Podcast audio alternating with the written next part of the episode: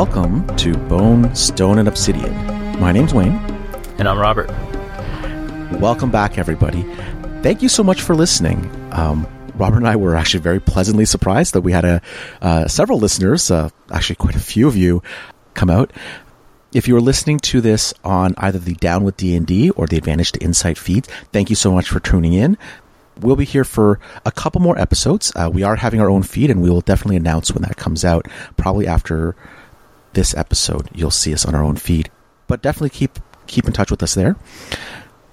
And we don't really have any announcements because we are a monthly show. So anything that you're listening to, maybe it's already out out of date. However, I did want to sort of give a shout out to the Dark Sun community. You guys really, really embraced us, asked us a lot of questions. You know, had a lot of positive things to say. Thank you, thank you so much. For me and Robert, it was. Uh, I guess almost a surprise. I was like, "Oh wow, a lot of people listening to us." yeah, it's pretty great for our first episode. Oh yeah, absolutely, and it was just it was absolutely amuse- uh, amazing to see that. I guess the only thing I have to say before we get into our topic is um, if you haven't seen it, uh, Mike Mearls put out a, a, little bit of a, a Twitter thing saying, uh, "Hey, we're we're trying to put out all the campaign settings. Just give us some time, have some patience." Uh, of course, D and D we're we're not very well known for D. we're very not well known for our patience, but I, I, love seeing that. I love to hear hear that. So it's like, okay, let's let's take a look at that. So today, Robert, what are we talking about? So today we're going to talk about uh, survival, and uh, along with that, kind of the scarcity of things in Dark Sun. Absolutely. And as, as we always do, we're going to break this topic down into three different sections. Number one, we're going to talk about the lore. And in this case, a little bit of the lore about real world and also of course dark sun. Number two we're going to talk about the story. How do you integrate this into the story of your campaign either as a player or as a dm and finally number three we're going to talk about mechanics. We're going to talk about how does this fit into d&d uh, 5e and second edition probably most most about. So let's dive right in uh, into surviving and and scarcity. So robert i have not been in a desert for probably over two decades now. You know a little bit better. So, Robert, tell us what is it like to be in the desert? Like, what are we experiencing here? One of the things I really liked about Dark Sun was that the desert, most of the world anyway, is, is desert, and it wasn't just like desert. Like sometimes people think that you know desert is like the movies where maybe it's just all sand or it's just all cactus or whatever. So there's like a monolithic idea, and like there's nothing there, but sand and cactus. And um, one of the things I like about Dark Sun was that there's different kind of terrain, and that's how it is in the real world. You know, there's different kinds of terrain in the desert. And so uh, I'm from Phoenix. Um, I lived there for um, for 30 years, and um, the desert is um, is a beautiful place. Um, you know, especially like after it rains, it's amazing. But it is also as dangerous as you uh, you know as people say it is. You know, my wife likes to say that you know everything is trying to poison her or poke her or you know the de- desert is always um, always an interesting place to be. Um, and there there is life in the desert and that's what's cool about dark sun is that there is life in the desert as well. So we're going to talk about how that life survives how things get by despite the fact that there's not a lot of water not a lot of obvious food and, and, and, and what that does to, to creatures and people when they have to live in the desert. Part of this topic is about the scarcity and that's one of the points that I loved about Dark Sun. It's it's not just I go by and I see the local store or whatever and, and doing whatever. It is the fact that you cannot go you know, you cannot go five feet without worrying about where's my next meal coming from? Where's my next drop of water coming from? And to be very honest, playing Dark Sun without those elements, without that survival element, it's not really playing Dark Sun. It, it, it isn't. Let's let's be honest about that. So let's talk about how did Dark Sun get here? How did we come up with this random, not even Mad Max sort of thing? Like, where did that come from? it kind of depends on on how you're looking at the setting. If you're looking at the setting through the lens of like only the original box set, nobody really knows why.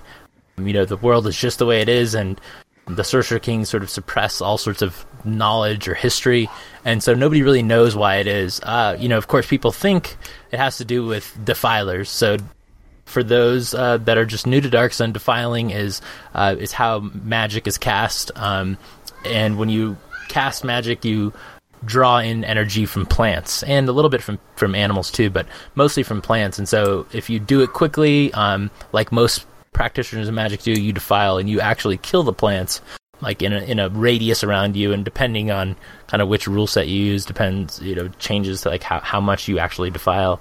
Um, but that actually totally desiccates the land and makes it so there nothing can grow there for who knows how long. So in, in, in places where there is huge defiling magic used there is actually no life there so you know that is one sort of uh, aspect you can have you know if there was a huge defiling spell cast somewhere there can be you know it's just literally nothing just rocks and sand or whatever. And then if you're playing in the revised setting which is like the second edition revised setting they kind of gave a little more history and they talked about how the world used to be kind of like a regular world uh, in the green age. And now in the uh, the age of the sorcerer kings it got that way because there were huge wars and in those wars they used a lot of defiling magics. And so that's sort of what what was the ultimate cause of Athas being uh, a desert. We will talk about defiling uh, in a later episode. Obviously, that's one of the core themes in, in Dark Sun but this misuse of the environment, this this use of magic, where you know in Forgotten Realms we use the weave, but in in Dark Sun you are drawing that power from somewhere, and it has decimated the land. And this is one of those overriding themes that you always have to remember: is that even if you're the good wizard or whatever, everybody knows that you cast the spell, you use arcane power. It's what has caused their life right now. There's not a lot of hope, obviously, in Dark Sun, but everybody believes that if there was no defiling magic, they'd be living in the land of milk and honey and everything would be great and they all would have water and there'd be plants. But everybody knows that defiling has created this world where they fight for survival, where the water in their wineskins is worth more than the blood in their veins. Mm-hmm. Um, I think that is so important when you think about survival and you think about the environment people live in. And that was really, you know, if you think about second edition, you know way back this was one of the reasons why it's like all the characters started at third level and their bonuses were plus two instead of plus one. And that was this thing is like these people are so much tougher because this was the arrakis of dune sort of thing where these people are so much tougher than everybody else right? Mm-hmm, mm-hmm. so let's talk about the resources for a sec because again another part of my favorite part uh, of dark sun was this the scarcity of resources. We talk about three major parts when we talk about resources. There's not enough food there's not enough water, and there's not enough metal. So, which one's most important to an adventurer? definitely, definitely water. I mean, uh, you know, if you if you don't have water for a few days, you die. Three days in the real world is about your limit. Maybe if you're not doing anything, maybe a week. But in Dark Sun, you know, I would give it three days, kind of maximum, if you're out in the uh, out in the wilderness. And then there's food because everything is a desert, you know, there's not a lot of water to, to grow plants. And so it's going to be difficult to do that. You know, there are some cacti and stuff like that that, that things can be harvested. And, and, then, and then there are some huge oases. And that's basically where all the city states are, is where there is a, a kind of a big oasis. And so they do have farming uh, immediately around uh, the city states. And then one interesting thing that they they never really have explained is the lack of metal and so that gives Dark Sun a, another cool aspect of the whole like you know sort of post-apocalyptic thing. You know, like people don't have swords and, and metal armor. Also, you know, obviously the metal armor is gonna going to be really hot in the 120, mm-hmm. 130 degree weather, but there's just not a lot of metal. And, you know, I don't know if there was some metal disease or some spell that was cast that ate up all the metal, but uh, there's just not a lot of it. And so when you don't have a lot of water, a lot of food, and a lot of metal, it, uh, it creates a kind of different environment from your classic uh, D&D fantasy setting. With the metal part, I mean, that was something always I found re- really interesting. I, I love having, you know, weapon and like materials and stuff like that. The one thing about what I found always fascinating about the metal was that they know what it is. You know that it's scarce. Mm-hmm. It's not that it's like, oh, you know, there's this item or this item that you know from the start, from the get go, everybody knows that metal is scarce. It is one of those resources that you find, you know, a st- you know, the steel or the iron in your your sword is so so valuable that instead of using you know gold coins, you're using bits or uh, you know ceramic pieces. Mm-hmm, mm-hmm. So even though we don't have a lot of like in second edition, you didn't have a lot of the oral history. You didn't know what came before, but people knew enough that the amount of metal that we have is not enough. It was insufficient for our society as a whole. Yeah. This stuff is so valuable, which kind of blew my mind because I didn't understand why. Like, how would you, how would you understand that you are lacking in metal if your society never had it? And it just gives you some hints of, wait, something came before making you realize that even though this thing is very valuable, though you can't put a shield or armor on because it's going to boil you to death, there, there's something missing. And I think mm-hmm. that's part of it was the survival aspect is bone weapon, metal weapon. Which one cuts the thing that's coming at me, whether plant or animal that's coming after me? Always one of those things is that those three resources really do encompass the scarcity in, uh, in Dark Sun. Yes, there's as an adventurer, there's not a lot of magic, there's not a lot of healing, but that's just, just one of those things that's just like, hey, here's something that we're missing. Like I just mentioned, human and humanoid kind has sort of adapted to the ecology. We still have to consider, and, and also one of my kind of favorite parts is when you look at the monster manual, how certain things have adapted the plants, the animals, the monsters and creatures. How does that compare to the real world, Robert? Because you know you know desert better than I do. So even though Dark Sun is not full all desert, but let's take let's let's go from that angle, sort of thing. Sure. So just like in our world, a lot of monsters in Dark Sun have adapted to you know not needing a lot of water. A lot of them eat other animals and are able to survive. Like they're able to eat the things that other animals, like common animals, like cows or whatever, wouldn't because maybe there's spikes all over the things they eat or whatever. So that kind of stuff is in Dark Sun. And one of the cool things that people from the second edition Dark Sun mailing list back in the day did is they created uh, the Athasian Ecology Net Project. I think Teos Abadia and uh, oh gosh, I can't remember now another guy that were actually, you know, kind of knew some biology and stuff, they kind of chose a bunch of the animals, uh, a bunch of the dark sun creatures, and sort of adapted them and talked about how they could survive. There are few things in the in the desert that are really large because it takes so much water and so much energy to keep something alive that's really large. And so they figured that if resources are scarce, they have to have some other way of surviving. And so, like, some of the things that they decided were, you know, maybe some animals use some sort of like photosynthesis. And so, like, they laid out in the sun and, you know, got energy from the sun and uh, just different ways that that creatures could survive in these different terrain types. If you want to find that, you can search. Uh, if you go to athas.org, you can search for the Ecology Net Project, and uh, all the net projects should come up. There's a whole bunch of them, uh, and that was one. That's a pretty cool one. All right, we're gonna try to we're gonna try to make sure we put that in the, the show notes if anybody's looking for them as well. Um, it'll help you help you search. I mean, that's a that's a that's a big thing. I mean, obviously we're talking fantastic and, and whatnot.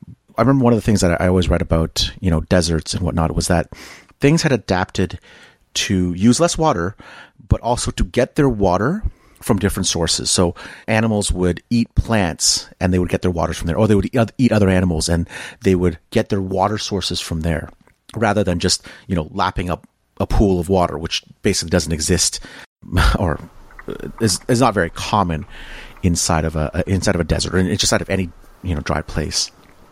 So before we move on to the story, I want to kind of break down some of the terrain types that you're going to encounter in Dark Sun. Now, it is not all desert. I, I know I've been saying desert, desert, desert the whole time, but it's not all desert, and there's so many different things. And one of the things that Second edition had done very, very well was to give you terrain, was to say, this monster lives in this area. Not every single Drake is out in the desert waiting for you.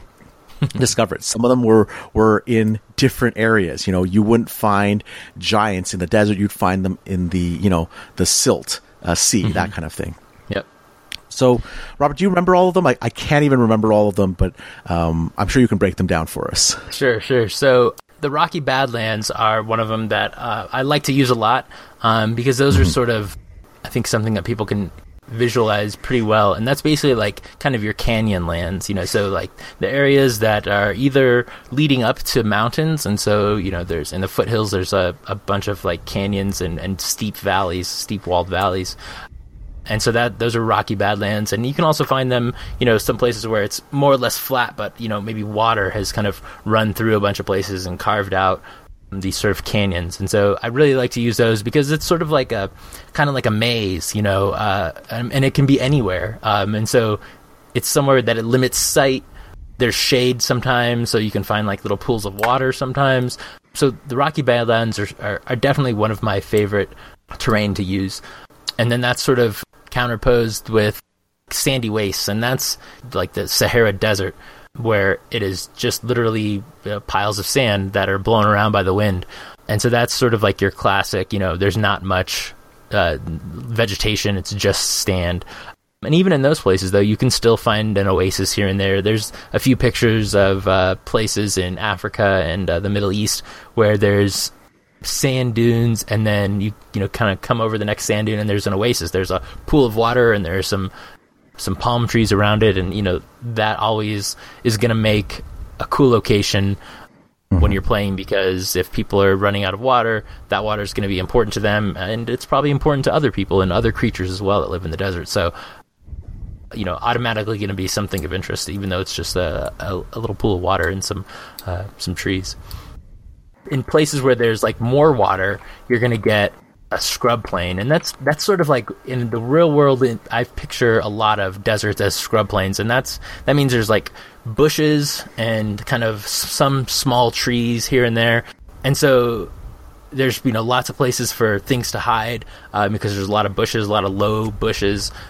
You'll get a lot of like cat claw, which is basically like uh, this kind of bush that has um, a bunch of little spikes on, uh, you know, on it, and so like as you walk by it, it will kind of grab you, and this the spikes are kind of curved, so they kind of look like cat claws, and they will they just really get a hold of you. I was one time in New Mexico, and we were hiking, and uh, it was really hot, and we were trying to find these runes, and um, we took off our packs and we had to swim across this river and so we swam across and there's you know all this scrub and we were pretty sure we had to go this one way so I'd taken my shirt off and we were just trying to push our way through the scrub, and we found out that the scrub was catclaw. Um, and by the time uh, I realized it, like I tried to turn around and it was like stuck in me and like it was pulling everywhere. And so my girlfriend had to go and like pull out each individual little thing as to, to get me out of it. Uh, so. Um, Ooh, not fun. Scrub not fun. yes, scrub plains are interesting. So there's water. There's going to be more water there, but there's still danger for sure. Mm-hmm. And then you know, going a little further, you're gonna have a verdant belt, and the verdant belts are like like I said before, like around the cities where there are these huge oases. You're gonna have a verdant belt, and that's where you can actually plant crops. And so there's plenty of water there. There's probably small streams that occasionally run, or maybe the slaves just you know take water out.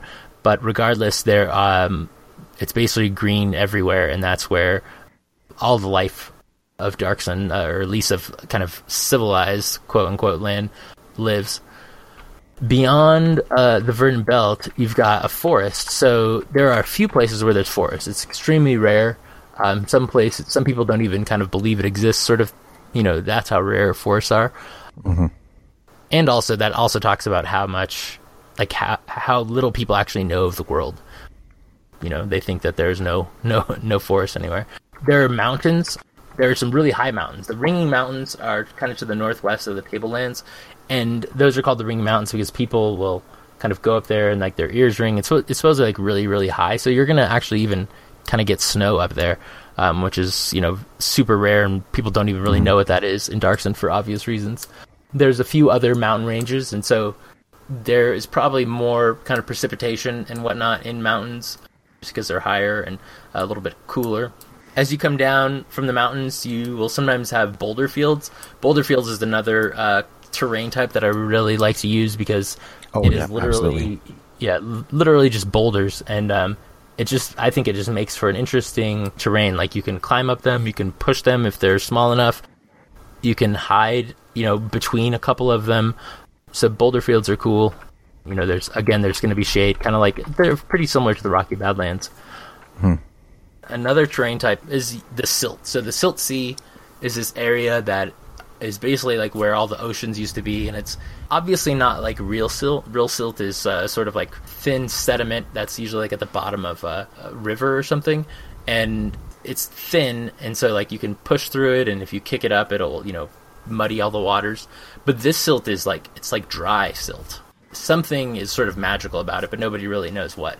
Um, and so this silt, it's basically just like if you can imagine uh, a dust pit um, and Yeah. so, like, if you fall into it, you will sink. Uh, there's no floating in it, but yet somehow there are creatures that live in it and that can move through it.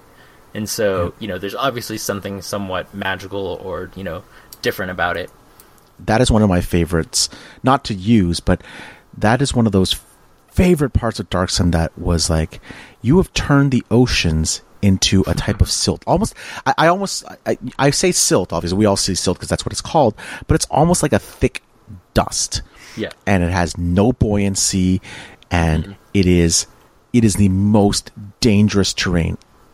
You think when we talk about like a sand waste, you think Sahara Desert, which is like the mm-hmm. driest place, and even along some areas in the Sahara, there is still life, and that's what we would call scrub plain.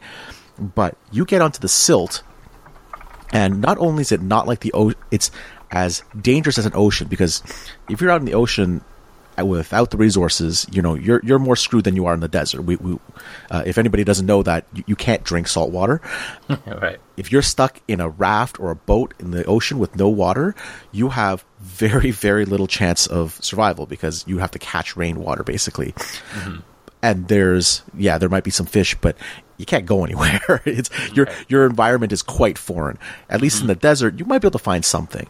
Yeah, Um, yeah. But that silt, that was always a that was always a fun thing to threaten people with. Even if it's in the middle of nowhere, you're like, oh, there's a silt pile right here. Bye bye. Yeah, I mean, even like if you're in the silt, you know, and you fall in the silt, you know, like you said, there's no buoyancy, so you just sink, and you know, you, unless you have some way to get out, you know, you're you're kind of screwed. So then, you know, if you're on a silt silt ship or whatever, people are like, I tie myself off. So like everybody's tied together, which always makes it interesting. so in the silt, even though you know there's there's nothing there generally, there's sometimes you know like there's still going to be springs here and there, and so like when there's a spring under the silt, it's going to make the silt kind of muddy. And so if there's enough water, it can make enough a big enough area into like a muddy um, what's called a mud flat. And so on those places sometimes you know you get a mud flat it builds up and then maybe you know some seeds fall on there and so then maybe there's maybe there's a few plants and, and it kind of turns into somewhat of an island and yet uh, you know sometimes it can be a pool of water and maybe that's a reason enough for giants whoever to go there and, and, and yet there's there's you know obviously if there's any water and any plant there's going to be other creatures you know just like we talked about o- o- an oasis earlier yeah. The silt sea is not um, is not the only place you'll find silt. There's um, kind of these silt basins or dust sinks they're called that are like inland, and those can be basically like you know if you could picture like a lake, except for instead of water you'll have silt in there. So that's another thing. And in places where there were like inland seas, like inland salt salt seas, you can have salt marshes. And so those are places, you know, that's another place where you're really not going to have a lot of life because there's just salty, brackish water. You know, not a whole lot can live there. And then finally, there are salt flats. So mm-hmm. this is also places where there was a sea and the water has totally gone away and, you know, you just have salt flats. So those are pretty much the terrain types. There might be one or two that I'm missing, but I think that's that's about it. one of the reasons why we really wanted to list these was because when you're using them, and we're going to go into the story aspect in a sec, you want to be able to convey this. And these are real, most except for the silt. Uh, these are basically real world Yeah.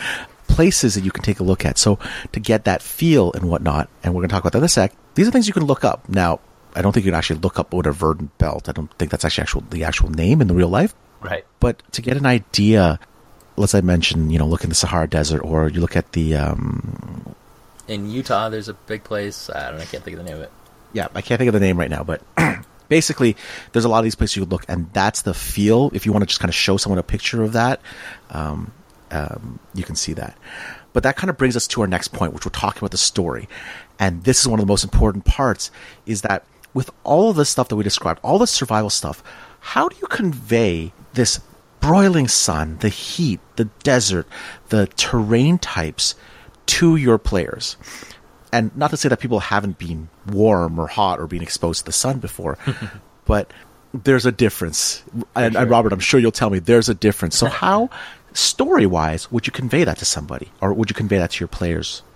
So there's obviously, you know, you can go right to, you know, like you said, just describing it. Um, so, you know, just describing the amount of sweat, you know, how much you're sweating. Describing, you know, if you, you take a break and you sit on a rock and the rock is unbelievably hot. So there's the physical description of what the character is experiencing, and that goes a long way, but there are other ways as well. You can describe the terrain and what they're seeing and what effects the heat has had on the land. And so one of the cool things that was in fourth edition was there's a, a terrain kind of feature. It wasn't a specific terrain, it was just like a feature that you could put wherever. Um, and it was called uh, Sun Warped Flats. And it was basically, you know, the heat and defiling had, you know, so warped this place that it had different, you know, sort of magical features, sort of. And so that, you know, you can describe um, animals being dead, showing the effects that heat can have. You can you know have different animals that maybe and you know there's some sort of giant kind of mosquito like creature that will suck the, the the blood out of creatures so you can find like desiccated creatures you can find mm-hmm. i mean desiccated creatures you'll find anyway because they are if something dies and for some reason you know other animals don't eat it with the heat and the dryness they will kind of turn into sort of natural uh, mummies sometimes mm-hmm. so like you know those sorts of things can describe the heat and uh, and the desert yeah, and not just that. I mean, there's a bunch of different uh, creatures and, and, monsters out there that basically just suck blood and suck liquids out. Yeah, yeah. Thrax is, is that Thrax, the one with the yep. sucker hands? Yeah, mm-hmm, man, mm-hmm. I'm I'm I'm trying to remember the names here. I'm like, Yeah, I should have yeah, looked that one up before, but that was one of the things that I you always hate it because you're like, well, if I encounter that thing, it's not going to be my hit points I'm worried about. It's going to be my water. right. Yeah. But as a DM, one of the things to convey the story, to enforce the theme, how would you enforce that theme of scarcity, that lack of water, lack of resources? Classically, the way you would do it is, you know, everybody writes down how many, you know, how many days of food and how many days of water they have, and so that kind of works. It's it to me that it kind of turns into just like accounting, and like like it just I don't know. It's not that fun. One of the ways I've found to make it more interesting, even though you're still counting, it just makes it a little more uh, tangible is to kind of get markers. Uh, so like get uh, like glass beads, like blue Mm-hmm. glass beads, and and this counts as like your water. And so like it's in the middle of the table, and everybody knows how much water you have, and you know you're using that. And you know if you get uh, you know you get uh, hit by a sun a, a sandstorm and you lose some of your water, you you know the DM takes some of those away. And you know so I think that sort of thing makes it a little more um, a little more tangible and a little a little more interesting. There's other ways that you can do it. D&D wasn't really made for this sort of thing.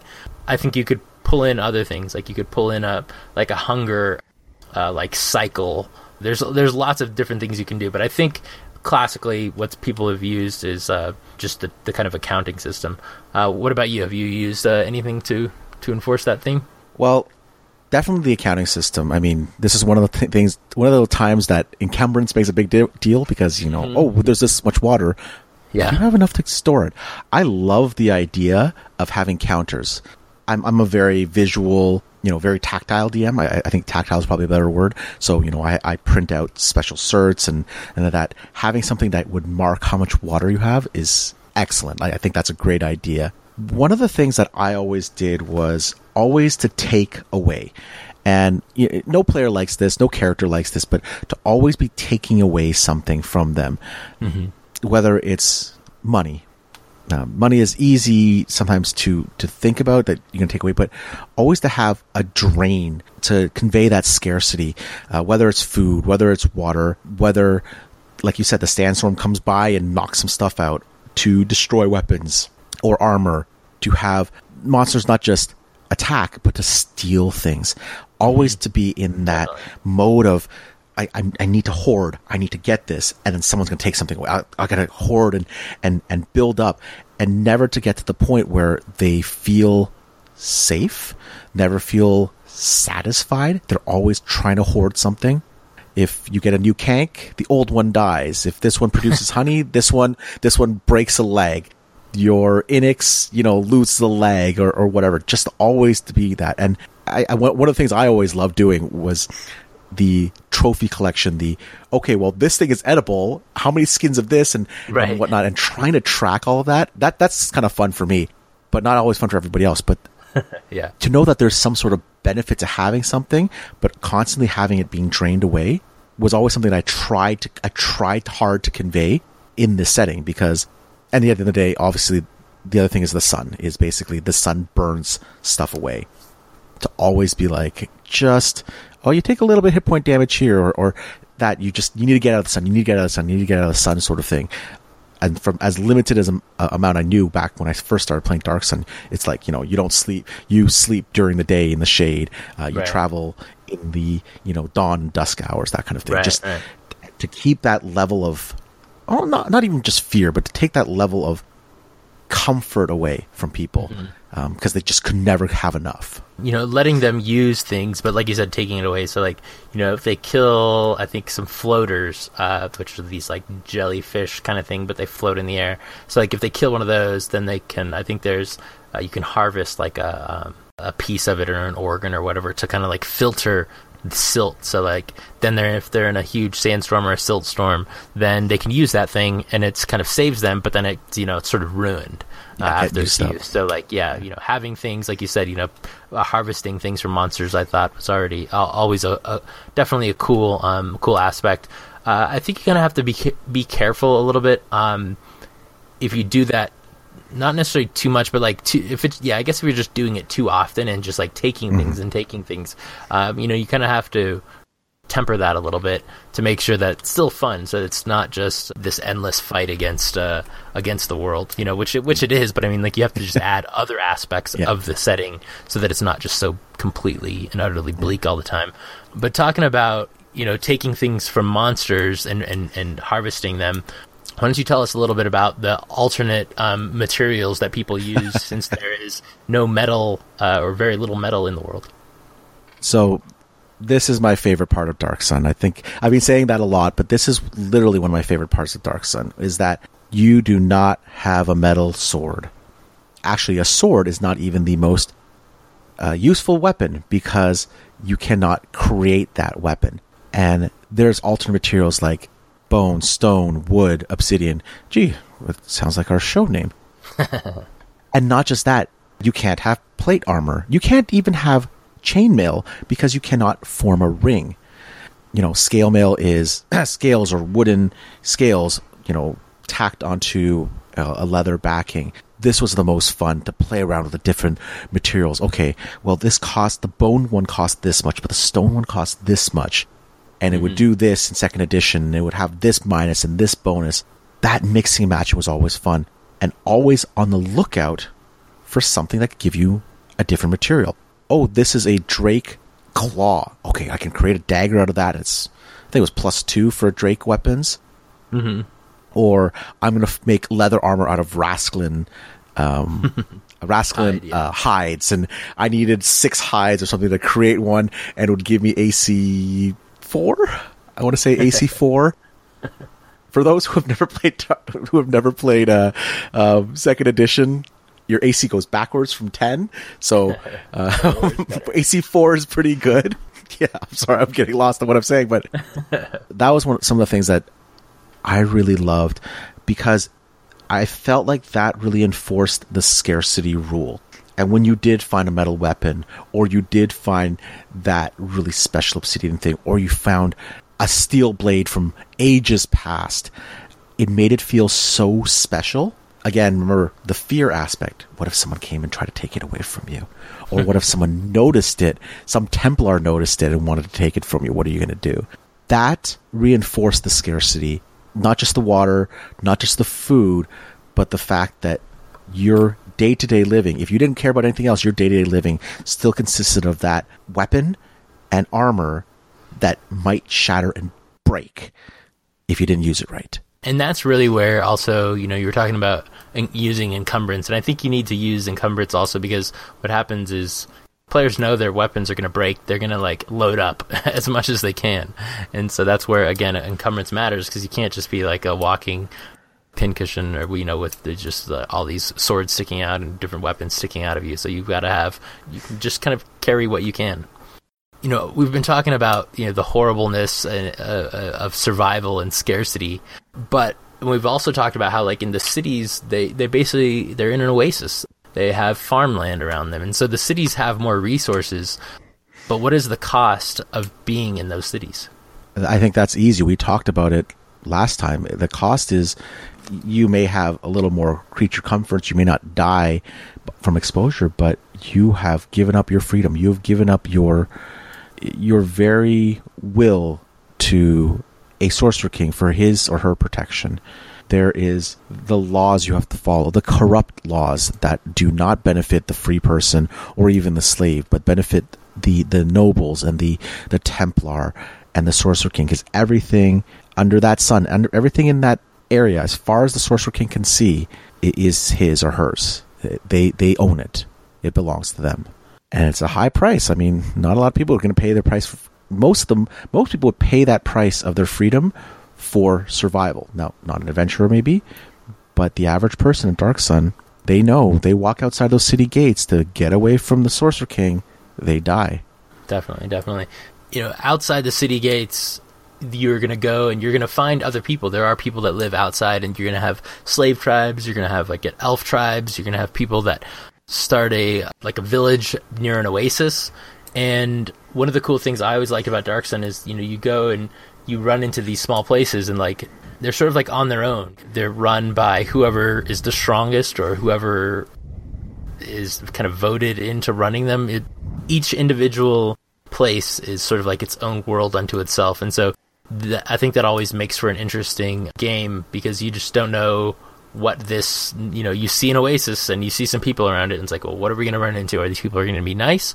Are they going to demand basically a tax from us to get water? Uh, you know what's going to go on there? And, and, so you can have defilers or you can have slave tribes running uh, running different oases and stuff like that. So there's there's a whole slew of, uh, of interesting characters that you can run into. Um, and then that's where you can also get into like like what's the culture like you know in this culture of of uh, of this particular people, maybe it is required that if somebody comes, you have to give them water or whatever. I think that's an, always a, a, fun aspect to kind of delve into. What does the the scarcity make people do culturally? No, absolutely. I mean, it's not like uh, your typical fantasy village where you walk in and eh, they're probably going to welcome you. Mm-hmm. More likely, they're going to point sticks at you and be like, "Give us all your water." you know, it's you know, there's there's no safety there's no safety in a village, you know, right. that kind of thing. That really brings us kind of to our, our last thing is that in terms of a story aspect, uh, when you're trying to build an adventure or build a campaign out of it, you can you add this sort of one aspect. I think a lot of the adventurers that I've seen for Dark Sun start off you're a in a slave pit, you escape into the desert, and now chapter two of that adventure is you surviving the desert. I mean, that's I can probably name. I don't know if I can name them, but I can remember two or three adventures that, that go basically exactly that way. It's yeah. you escape and you're out in the desert now, and, and chapter two is is that survival. Heavens above, I mean, out of the abyss kind of works like that too. So right, yeah, yep, yep you know foreign environment sort of thing, and it really takes a, a new twist on that the the you know the the RPG the the D and D tropes to add that survival aspect in there because it's not usually something we consider uh, part of the story. But as Dark Sun, you you can't not consider it unless you're going to stay in the city the entire time, and even then, there's still a resource management thing there. Yeah, and I think the survival aspect, kind of like I talked about earlier, like you kind of have to be careful with it. Like you're going to use it at the beginning, you know, when people are low level and not very able to kind of defend themselves against everything that's out there, and so it's going to be much more of a uh, a practical matter because you know things can kill them. But when they're much higher level, you know, it becomes less of an issue. Uh, you know, people maybe they have more resources, so instead of just traveling by themselves, they travel with a caravan. And so, you know, obviously, uh, a well placed sandstorm can still take out a caravan, um, and so you know you can still kind of give some of that you know in higher levels. But I think uh, it really shines uh, the survival aspects in the lower levels. But talking about how, how survival affects um, affects the game versus kind of traditional fantasy, like traditional fantasy, you're going to go from you know city A to city B, um, and maybe you'll have a few encounters, but that's about it. Whereas in Dark Sun, you're going to go to city A and city B. Not only are you fighting off you know the creatures that you're going to um, run into, but also the the environment itself. I think that's a, a topic we're going to talk about about how uh, Dark Sun games transition differently uh, as you get higher and higher levels because you transition, like you said, more of that survival aspect in the beginning. Later on, you're not worried so much about that. Have some ideas. We're going to go through them, but we won't talk about them today because we're going to go to our last section now. We're going to talk about mechanics and we're going to focus, obviously, like I said earlier, we're going to focus more on the fifth edition and a little bit of the second edition stuff that kind of didn't translate into fifth, but still have some pertinence to Dark Sun, especially if we do see a campaign setting coming up. The first thing that I actually want to go through is the very, very good mechanic that was brought into fifth edition and um, is used. Uh, I feel in Dark Sun you're going to have to use it all the time. Is the exhaustion mechanic because in second edition when you were trying to do water or food or stuff like that, it wasn't hit point damage, you know, and it's it's never hit point damage when, you, when we talk about that. We're talking about exhaustion. We're talking about you get six levels and die. very, very dangerous because there's only so many levels and there's a lot of things that would, could cause that. I think that as we talk about it, you know, kind of familiarize yourself with that exhaustion mechanic because that is a really good way for DMs um, to convey some of the things that are happening. It's a it's abstract, of course. You running out of food and running out of water doesn't do the exact same. Well, sort of kind of does the same thing, but you being tired shouldn't be the same thing. But it's a really really good mechanic to kind of cover all uh, for that. But I think one of the the fun things, let's talk about water first. Now, in second edition, there was a rule, and Robert, you can explain this rule mm-hmm. because I always found this really, really fun. I found this kind of strange, but but I found it really funny. So, if you didn't have enough water, what happened?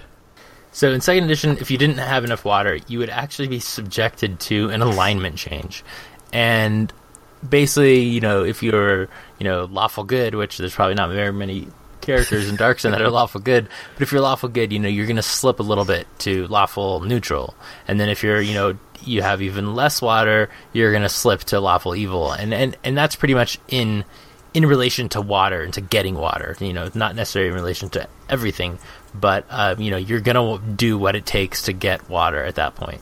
Um, and then if you, you know, you, I think if you continue to kind of slip down, you know, you'll go from lawful evil to like neutral evil and then chaotic evil, and just kind of, you know, that's when you're kind of just doing whatever it takes to to get water, so you so you don't die. this is desperation talking, right? So if you don't get it, you're going to try to do something to get it. And you're going to try to, you know, whatever it takes to to fulfill that need. And I found that always found that as a as a very back then I found it was a really great mechanic because it's like you know you're enforcing that desperation behavior. Now I'm sure there's better ways to do it in fifth edition or just as a story thing, but definitely that was something really really really really cool, really really fun, a, a decent way mechanically to enforce those kind of rules. Yeah, I think in you know in fifth edition alignment is much less you know leaned on that way, and so I don't necessarily think that it would be a bad thing to kind of bring back. Uh, like you said, I think it, it kind of fits thematically and it sort of makes sense. That being said, there's really no mechanical weight behind that. It's a purely role playing thing. And so, mm-hmm. but I think combining that with like the exhaustion mechanics for food and water is really going to get you into a good place. Uh, so, for example, for food, let's see, the player's handbook says a character needs one pound of food per day and can make food last longer by subsisting on half rations you could go for a number of days equal to three plus your con modifier, and at the end of each day beyond that limit, uh, you automatically suffer a level of exhaustion. And if you don't, you know, if you don't eat any, you you suffer one. So you're automatically going to start, you know, getting negatives. And so I think that with that, you will, um, al- along with the alignment shift, you know, I think that's going to bring some good role playing. And like you said, you know, after five uh, level exhaustion, you know, the next level is death. So that's going to affect people quickly. And it's the same thing with water. Um, you need, according to the player's handbook, you need uh, a gallon of water per day or mm-hmm. two gallons per day if the weather's hot. So obviously, it's dark sun. I'm going to say two gallons a day. Mm-hmm. And if you only drink half of that, you've got to make con saves or suffer exhaustions at the end of the day. And if you have even less water than that, then you automatically suffer exhaustion. Um, so according to this, if you have a good con save, if you if you don't get all of your water, you can essentially survive five days. I Mm-hmm. think I don't know if you want to make it a little harsher. You know, I think as I think it would be for Dark Sun, maybe you you can put in that con save even on the days that you have less water, but instead of only taking one level of exhaustion, if you fail, maybe you take two, and so that would put you right at about the three day mark. If you failed all of your rolls, you would die within three days. So I think that's a little harsher, and that that that might work a little bit better for uh, for Dark Sun. Yeah, absolutely. I mean, as a DM, you, you have the ability to, to make uh, um, changes and, and whatnot. So definitely take a look and see what, what works for you, what works for your, your party.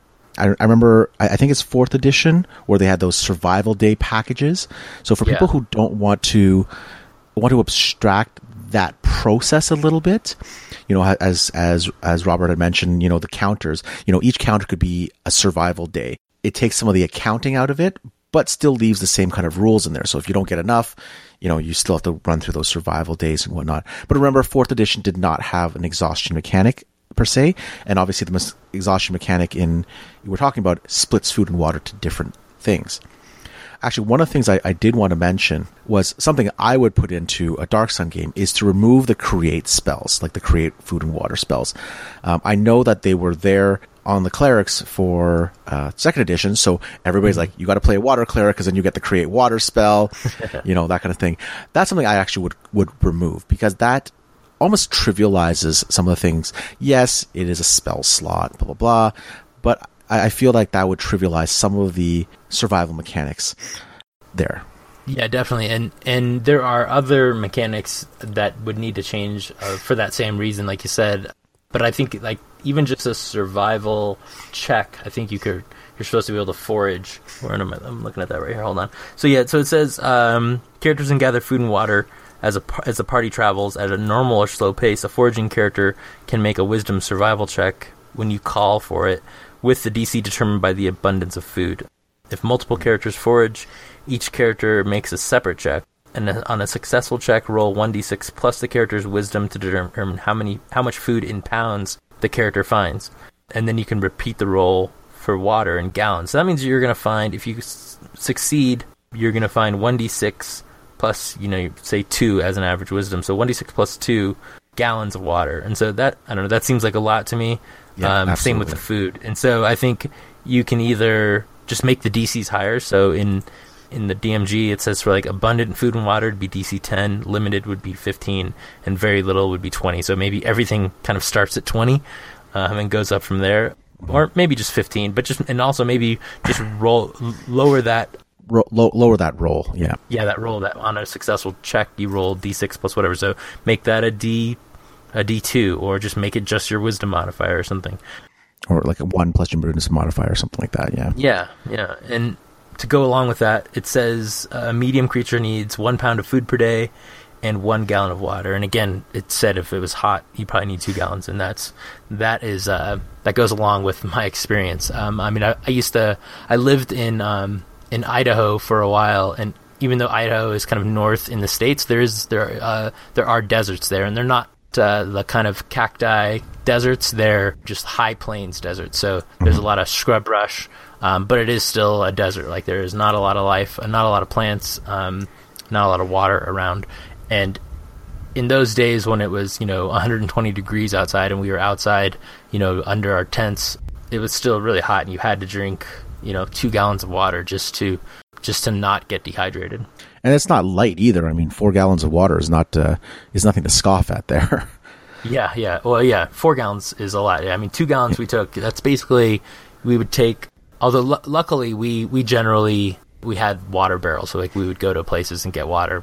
But the places like if we knew there was going to be water there, we would only you know take as much water as we needed to travel. And that's that's actually brings up a good point. So in places where there are people that know that kind of sur- survive and live there, they know how to find water. And most, if you if you go and look at uh, in in like Arizona, the Native Americans, they generally didn't take water with them, aside from enough to get to the next place they knew there was going to be water, or just a little bit to have. And so, like, it's kind of interesting. One of the, if you go look at some of the names that Native American people had for settlers, uh, you know, white settlers that came, was often kind of tied to like water carriers. Like they called them mm-hmm. water carriers because they carried water with them. And so that's something of interest. Like you don't always have to carry all of your water with you. You can, you know, do the foraging checks that we talked about. So you can find some water, but it is going to slow you down, obviously. Yeah.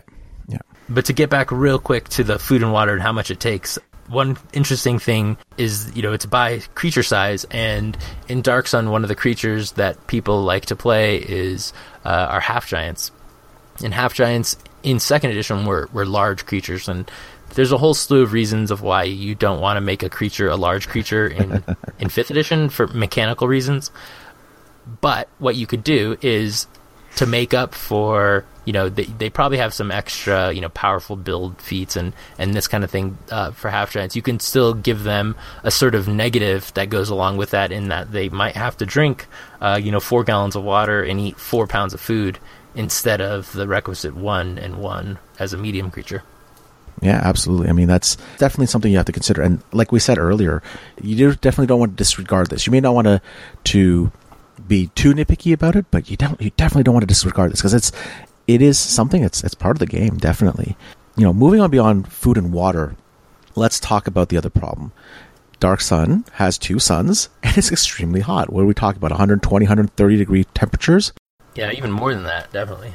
Yeah, absolutely. And we're talking about, you know, the heat the you know extreme heat rules and, and whatnot.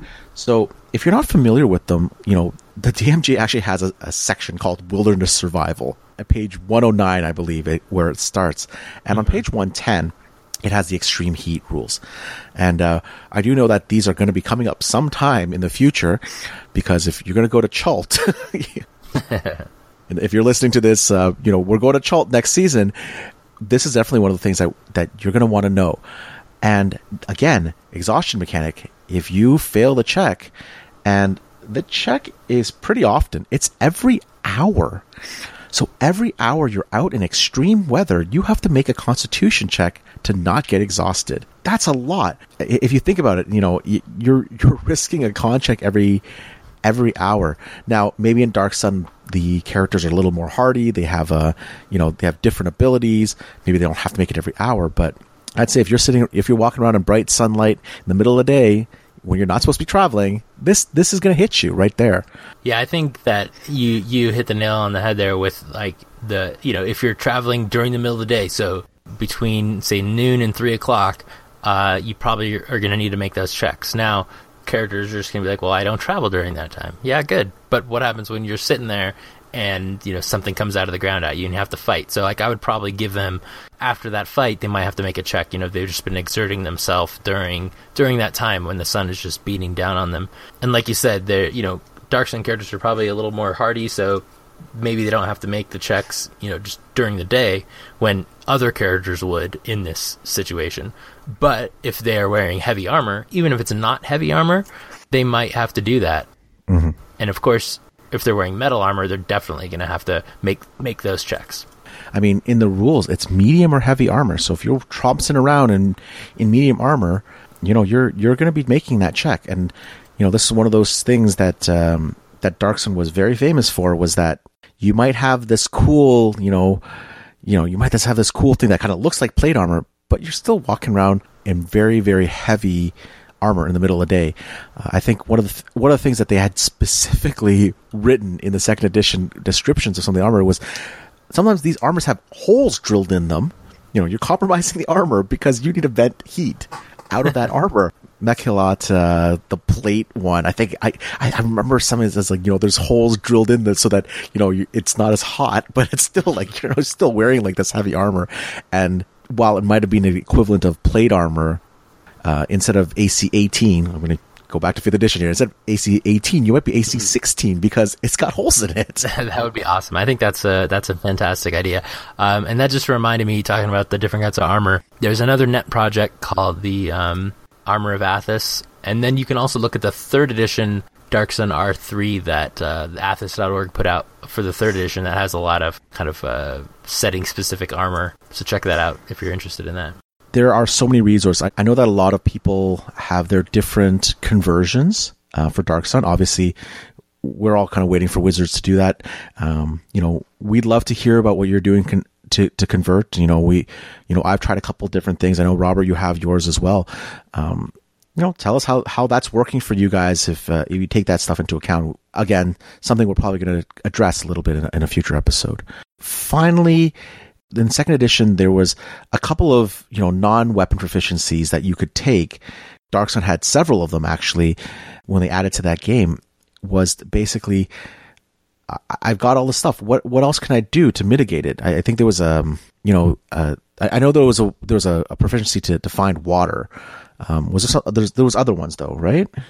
Yeah, I mean you had like your heat protection, um, which allowed you, uh, if I recall, to basically to take less water um, and to not need to make kind of exhaustion. I guess it wasn't exhaustion back there, but you know, kind of uh, would allow you to wear heavier armor. Yeah. So, I mean, a lot of mechanics in there. Fifth edition, really a lot of stuff that is based on exhaustion. And I would definitely encourage people to use that because, you know, you might feel like, oh, you know, food and water, you know, they're not going to exhaust it. But if you add on, you know, not having enough food, not have enough water, add on the extreme heat and wearing that stuff, you're going to, you're to rack up exhaustion pretty quick. And there's yeah. only so much people can survive in there.